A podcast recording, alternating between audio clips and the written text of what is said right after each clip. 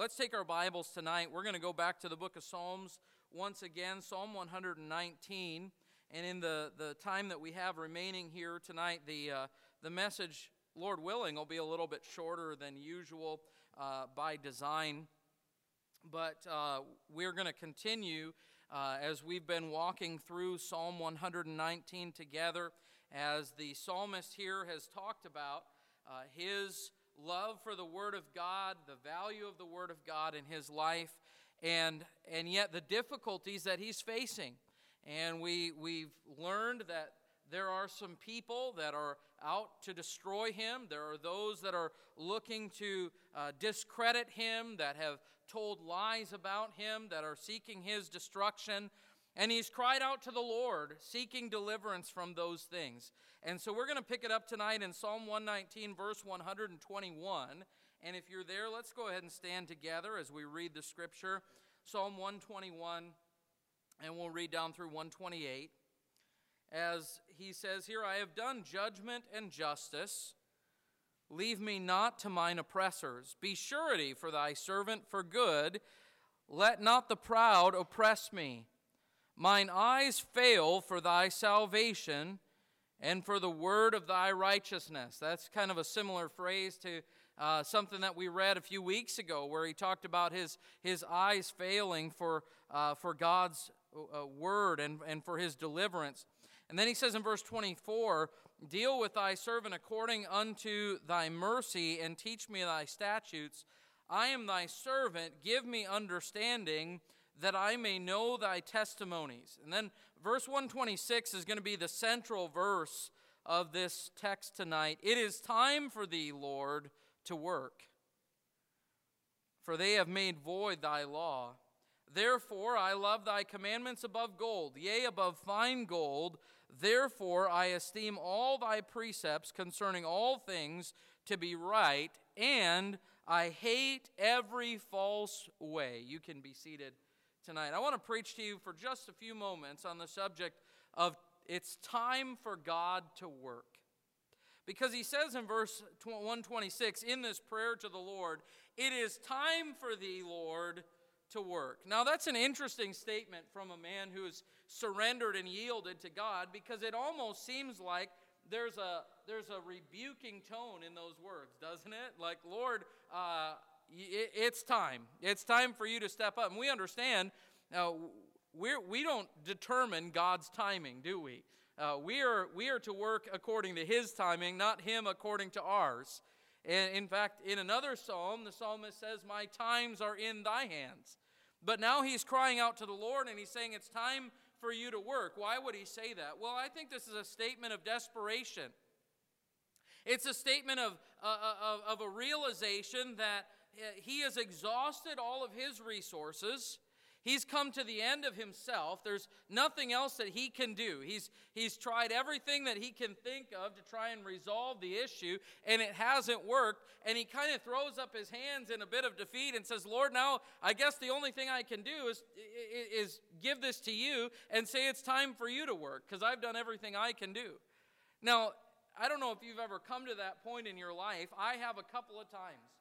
Now, I say that in a sense, I come to that almost every day, you know, or, okay, Lord, you know, I understand I don't have the ability here, I need your help. But there have been times in my life where, where I feel like I am just exhausted, I am just worn out. I've tried everything that I can try. My logic has, has failed, and the only thing left is to give it to God and just trust Him for the outcome. Well, when you do that, when you, when you yield that over to God, typically there's a light bulb that comes on in your head that says, you know, if I would have done that in the first place, I could have saved myself a lot of heartache. You know, if I would have just trusted God and given it to Him to begin with, uh, things would have worked out better. But here He's saying it's time for thee to work. And notice what He says at the end of verse 126. He says, For they his speaking of his oppressors, his enemies, he says, For they have made void thy law. What's he really saying here? He's saying, I've, I've, I'm finding myself in a, a fight, if you will, in a battle against people who don't know how to fight fair. I'm at a disadvantage because I'm trying to do things and operate within the boundaries of God's law and God's will and God's purposes, and I'm trying to do things that please Him, but they have made void the law of God. They've just ignored it altogether. They don't care. They're fighting dirty here. Uh, they've thrown the rules out. Uh, they're not against lying. They're not against saying, saying things that aren't true. I've got to, because I'm trying to please the Lord, I've got to be honest and truthful. I can't slander, right? And, and, and, and they're not against trying to destroy me. And so, uh, because I'm, I'm at this disadvantage, uh, Lord, it's time for you to work. It's time, Lord, that I just give this over to you and trust that you're going to take care of this because that's really my only hope, is just trusting that you uh, will work. And so I want to just point out to you a, a, few things that, that I see in this particular passage that were kind of encouraging and challenging to me in, to some degree. Notice he says in verse 121, he says, I have done judgment and justice. Leave me not to mine oppressors. He really is appealing to the Lord based upon his uprightness. Uh, Lord, I, am trying to do that which is right in your eyes. I, I'm trying to live righteously and godly. But the contrast is, and that's really what he's pointing out as a contrast. Here I am trying to do justice and judgment. I'm trying to do the things that are pleasing to you, but my oppressors, those who are fighting against me, uh, well, they're proud, they're oppressing me, and they've made void your law. There's a, there's a contrast here between what I do and what they do. And by the way, there ought to be a difference between God's people and the wicked of the world, right? Uh, there ought to be something that, that the, the world is able to look at us and say, you know what, those people that are trying to obey and follow the Lord, uh, there's something different about them. Uh, even, even when they find themselves uh, the subject of, of, of, false accusations and when they find themselves under attack, uh, they don't retaliate in the same way a, a, a wicked person or a worldly person would. Uh, they, they're seeing, seeking to do that which is right and just and good. And so the, the psalmist here is, is kind of appealing to the Lord based upon his righteousness. That kind of reminds me a little bit of the book of Job. If, as you read through the book of Job, you find Job kind of talking to the Lord about basically, what did I do to deserve this? You know, I, have tried to be a, a good man, I've tried to be a godly man. And, and yet, he finds himself in a time of trial. Isn't it interesting how, even when we try to do that which is good and right and just and pleasing to the Lord, it doesn't mean that our lives are trouble free, does it? Uh, there are still problems that come, and we'll still have enemies. And, you know, the best that we can do is try to live at peace with them, but we're going to have problems like anyone else. And so he talks about his own righteousness, but then I love the fact that he says in verse 124 Deal with thy servant according unto thy mercy. It's almost like as he's, he's uh, comparing himself with these wicked people, for a moment there's maybe this sense of, of pride in, hey, I've been pretty good here, Lord. I, you know, I, I'm doing that which is right and good. But as he brings that, almost like as those words are coming out off of his lips, there's also the awareness wait a second, I need God's mercy too. I'm really not above uh, God's mercy. And in the Lord's eyes, all of us uh, are wicked and, and need forgiveness and deliverance. And so, in one breath, he says that I've done judgment and justice, but in the next breath, he says, Lord, please be merciful to me as you deal with this situation. God looks at our situations, and, and quite honestly, he judges righteous judgment, doesn't he? And he sees the reality of a situation. Those of you who have uh, more than one child probably have had to play referee at different times between arguments between the kids and uh, maybe some kind of a, a fight that they're having. And one of them will, will come up, and often they will give their side of the story. And I'm telling you, I don't know about your kids, but my kids have a way of painting themselves as the perfect, sinless victim in every situation. And man, they come in, and, and the first one to come and tell me about their problem, uh, you wouldn't believe what my brother just did to me. And I wasn't doing anything. I was just going about my day. I was praying, Dad. I was spending time with the Lord. I was praying for lost souls somewhere on the other side of the world, and he just came over and hit me in the back of the head. And you think, oh boy, man, I'm gonna, I'm, I'm gonna lay into this other kid. And then the other kid comes and says, no, no, no, that's not what happened at all, right? And then they give their story. I was busy cleaning my room and doing everything that mom told me to do and I was just getting ready to, uh, to, to put some gospel tracks together and go witness to the neighbors, you know, and, and out of nowhere, he came and, and, and stole from me my most prized possession, right? And you think, boy, these two people, they, they think that they're perfectly innocent. But when you really examine the situation, you know what you find? They're all a bunch of wicked sinners, aren't they?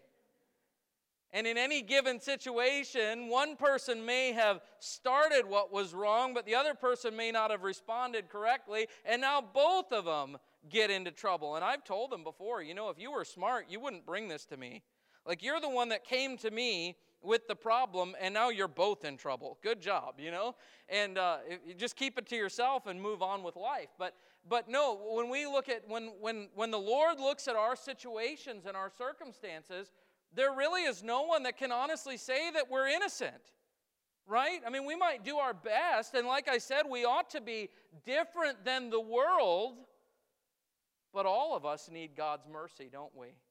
We understand that the judgment of God is according to truth and, and righteousness. And so here he says, I, have done justice and judgment, but then just a few verses later, deal with thy servant according to thy mercy and teach me thy statutes. Lord, help me to be right and to stay right. But then I want you to notice also, he speaks of a confidence that he has. In verse 126, he says, It is time for thee, Lord, to work, for they have made void thy law. And then he says, Therefore, therefore I love thy commandments above gold. Yea, above fine gold. because the wicked have ignored the Word of God, I love the Word of God. I want you to think about this for a moment. What's he saying here? I have examined the fruit of those that reject the Word of God, and all it has done is create in me a deeper confidence and faith in the Word of God. Isn't it interesting when you look at the wicked in the world, those who deny the Lord, who reject the Lord, those who've chosen to live a lifestyle that is contrary to God and His Word and His ways. You look at their life, and listen, I'm not trying to be unkind or cruel in any way, but you ought to be able to look at what's going on in their life and have a greater confidence in the truth of this book right here. Do you know that the suicide rate among atheists is very, very high in comparison to Christians. I mean, it's significantly higher. Why? Well, for one, they have no hope, right? I mean, they, there's no purpose, there's no meaning to life.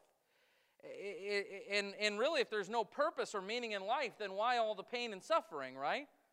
It doesn't even make sense. Why would I do that? But then you look at other lifestyles that are anti God, and I know it's not popular to say in the world today. But do you know that the highest suicide rates in this country are by homosexuals and, and transgender people? Do you know that? I mean, and it's not even close. Why would that be? Well, because what you're doing is you're choosing a lifestyle that's contrary to what God has given you and, and what He's designed you for, you're choosing to go opposite that and go your own way, it's no wonder you're going to end up depressed and empty and hopeless. You look at drug addictions and, and all kinds of, of problems that come out of that. You look at marriages. Listen, did you know that marriages that uh, start off by two people cohabiting together, living together before marriage, are at a much higher have a much higher failure rate like exponentially higher in fact there is a statistic and i've read this several different places in the last couple of years and i may not have all of the numbers exactly right but this is generally the consensus on it if two people will finish high school and not live together before getting married and will be married before having children, they have like an 80% chance of remaining married. Now, when you look at the, and, and I understand there, you know, divorces happen and, and, and, and, and problems can happen regardless, but I'm just saying when you consider that statistic and then the fact that over 50% of marriages today are ending in divorce, why, why would that be? Well, because these things aren't happening. You're seeing people that just say basically, hey, it doesn't matter if we're married or not, we're going to just kind of live together and try things out. Well, God's word tells us that that's wrong. And well, you're just closed minded. You're just bigoted. No, if you just obey God, you'd have a happier life. I mean, it's just the reality. And even a lost person, even someone who doesn't know the Lord, if they would just apply God's morals to their life, they'd have a better life. It's just the reality. And so when you look at these things, listen, that ought not to cause you to, to look down on people and judge people. It really should cause us to have compassion for them because sadly, most of the time, they just don't know any better. But as you look at that and you see that, you know what it should do? It should inspire a greater confidence in you. Maybe God did know what He was talking about. Maybe God wasn't just trying to control and dictate our lives as, as some uh, cruel dictator that wants to keep us from having fun. Maybe God's ways have always been the best way and the right way. The psalmist here is saying, listen, that those, those that oppress me, those that lie about me, they've made void your law. They've regard, uh, disregarded and rejected your word. And what has that done? It's just instilled a greater confidence in me. Uh, as a result of that, as I see the fruit of their lives and I see the, the road to destruction that they're on, it just causes me to want to dig into the book a little bit farther. I mean, I, I, I love it more than gold. Uh, there's nothing in this world that I would be willing to exchange for the truth of the Word of God. That's what he's saying. And then I want to show you his convictions. Because in verse 128, he says, Therefore I esteem all thy precepts concerning all things to be right.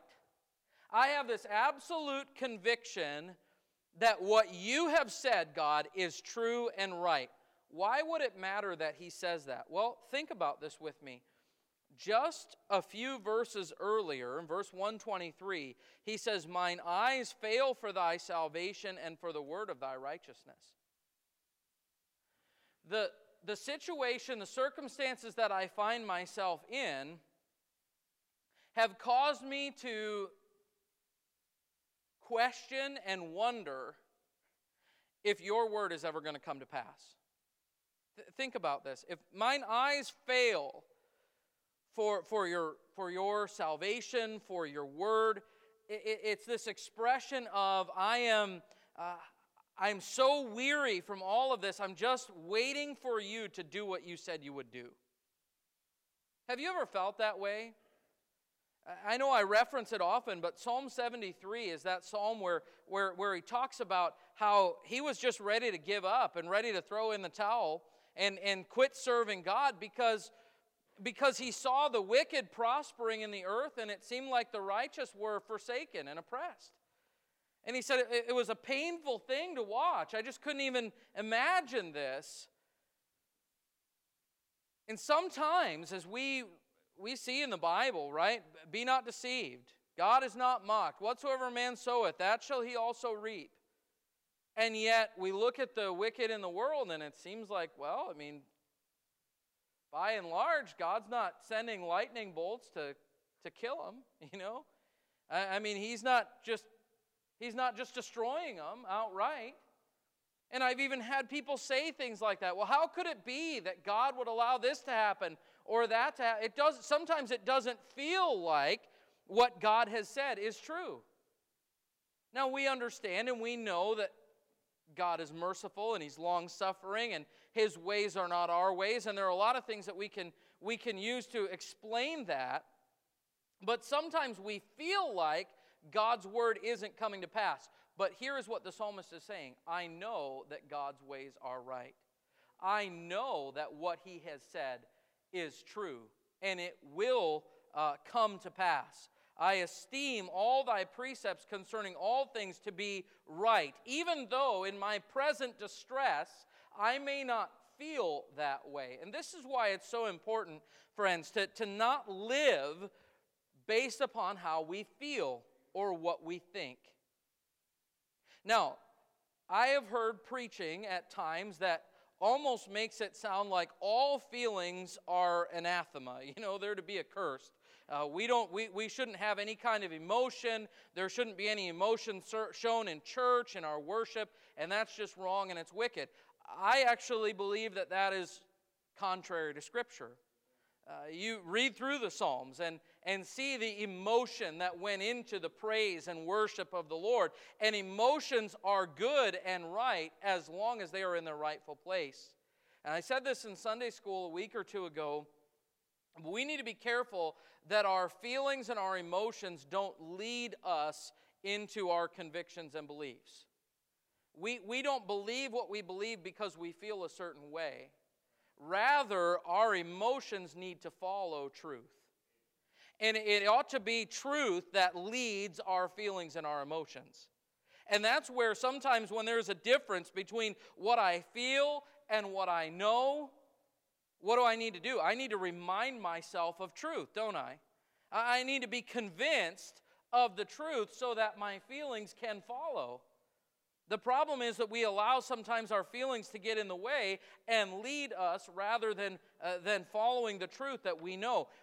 This is a this statement in verse 128 is this conviction of I know, I esteem all thy precepts concerning all things to be right.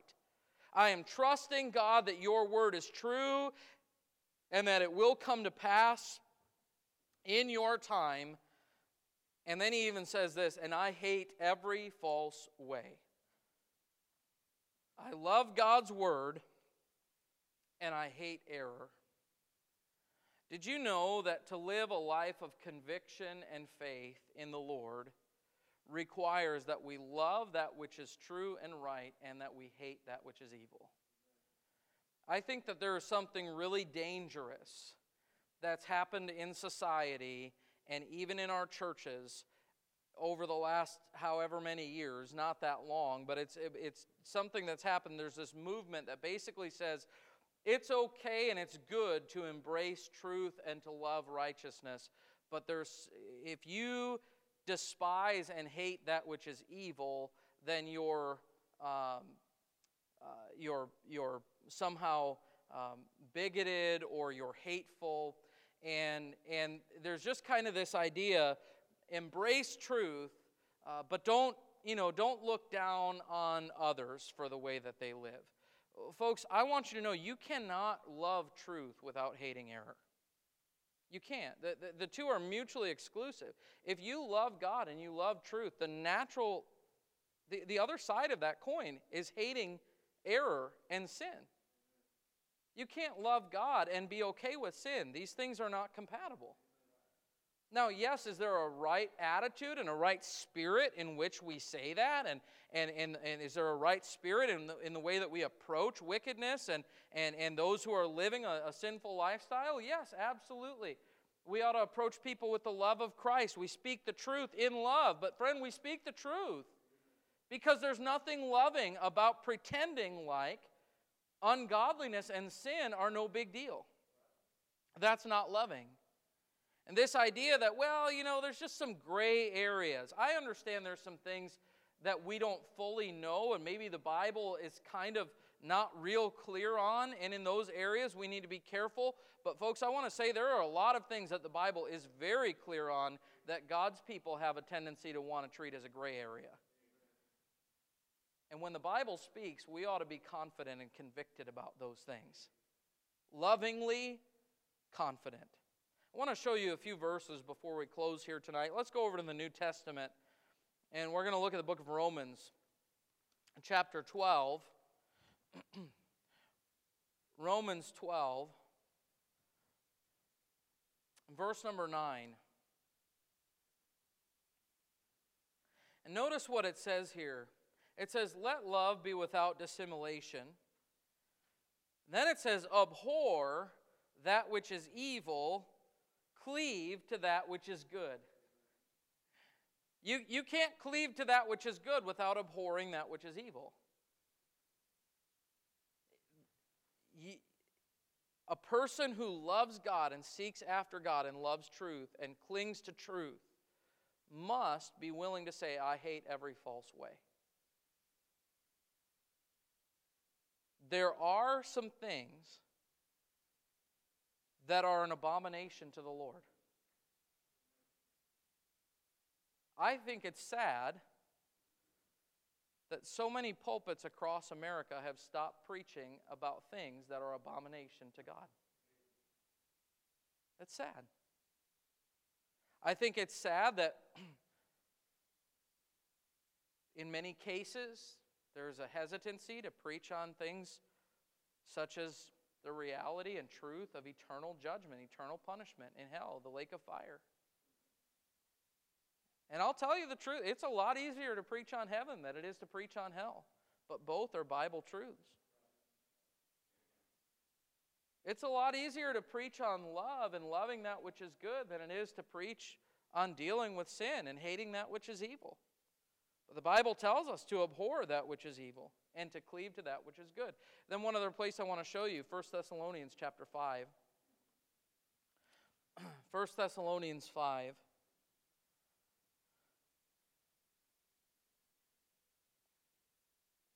Look at verse number 21. It says, Prove all things. Let me stop there for a moment. Prove all things.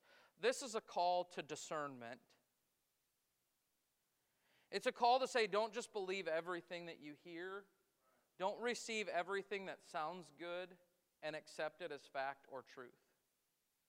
Just because it makes you feel good, good or might agree with an experience you've had does not mean it is good. Prove all things, test it out. In another place, the Bible tells us that we're to try the spirits, whether they be of God. To try means to put to the test. Prove it out. Prove all things, all things. Everything that you hear preached from this pulpit, prove it from the Word of God. Prove it out. Make sure it's truth. Everything you read online, everything you hear on a podcast. Seriously. Everything that some friend tries to tell you, and, and I just want to say this as well. If there is a new philosophy or idea that is being introduced to you by a peer group, and you say, you know what, I don't think anyone has ever told me that or taught me that, be careful. Be careful. I'm not saying it's wrong necessarily because there are things that we're all still learning, but you better be able to compare it to the Word of God and be careful that it's not just some new fad and philosophy and way of thinking. Prove all things. Prove all things. And then he says, hold fast to that which is good. So put everything to the test. Everything that comes in, every philosophy, every idea, uh, every song that you hear, every uh, uh, book that you read, every movie that you watch, prove it. Make sure it is right and good and pleasing to the Lord. And if it is, you know what you ought to do? Embrace it. Hold fast to it. If it's something that's actually drawing you closer to God and is consistent with the Word of God, hold on to that and don't let it go. But, friend, if not, then get rid of it, despise it, abhor it don't just say, well, that's not really kind of, you know, the way that I think. There are some things out there, and, and I want to be careful not to be too much of a soapbox preacher, okay? But there are some words and phrases that are permeating our society today that I think are extremely dangerous. Um, one would be putting an adjective before the word truth.